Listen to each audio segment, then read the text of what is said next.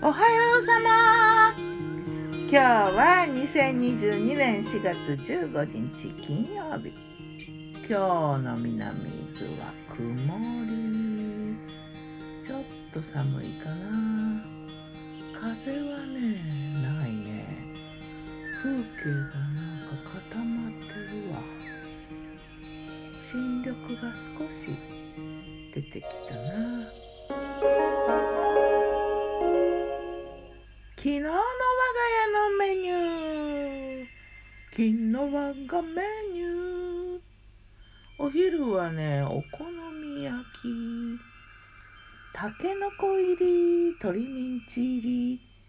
もちろん卵入りキャベツネギ入りかつお節も入って。パラパラ磯のりかけて。焼きおにぎりにね肉キャラぶきもどきを添えたのをちょっと出して。デザートは水切りヨーグルトパイナップル。メープルシロップ少しかけてね。そんなお昼だったな。たけのこ入りお好み焼き。悪くない。けのこどこって感じはしないではないかな。夜はね夜もたけのこ尽くし的定食だったな。きのことたけのこ入りの雑穀ご飯で作った焼き飯。冷やご飯でね。お味噌汁はね赤味噌でたけのこと豆腐にネギ。赤味噌に合う気がするよねたけのこは。であとはねたけのことひじきとアシタバのかき揚げ。黒と緑とたけのこ色。たけのこ色ってそんな目立たないけど。まあ黒と緑が入って鮮やかなかき揚げ。あとねたけのこと鶏ミンチをねメンマっぽい感じにごま油入れて炒めに炒め炒めてちょっと煮た感じ。それからくず切りとコーンときゅうりとツナのサラダ千切りキャベツを盛り付けてこれはたけのこ入ってない。そんな夜であったよ。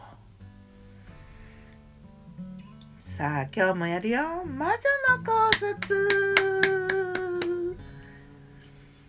たけのこだね。まあ日々届くありがたい掘りたてのたけのこうちはねもう気軽に皮をむいて適当な大きさに切ってね蒸してる。もうぬかで茹でてそのまま皮ごと茹でてね冷ますとか鍋に入りきらないし何回も茹でるの嫌だし面倒すぎるからね。もう全部皮むいて蒸して。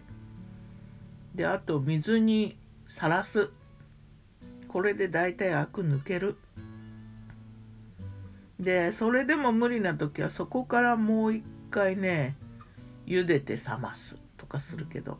だいたいね味をつけたりとか油が入ったりするとほとんど気にならなくなるしものによっては全くアクがないのもあるからね。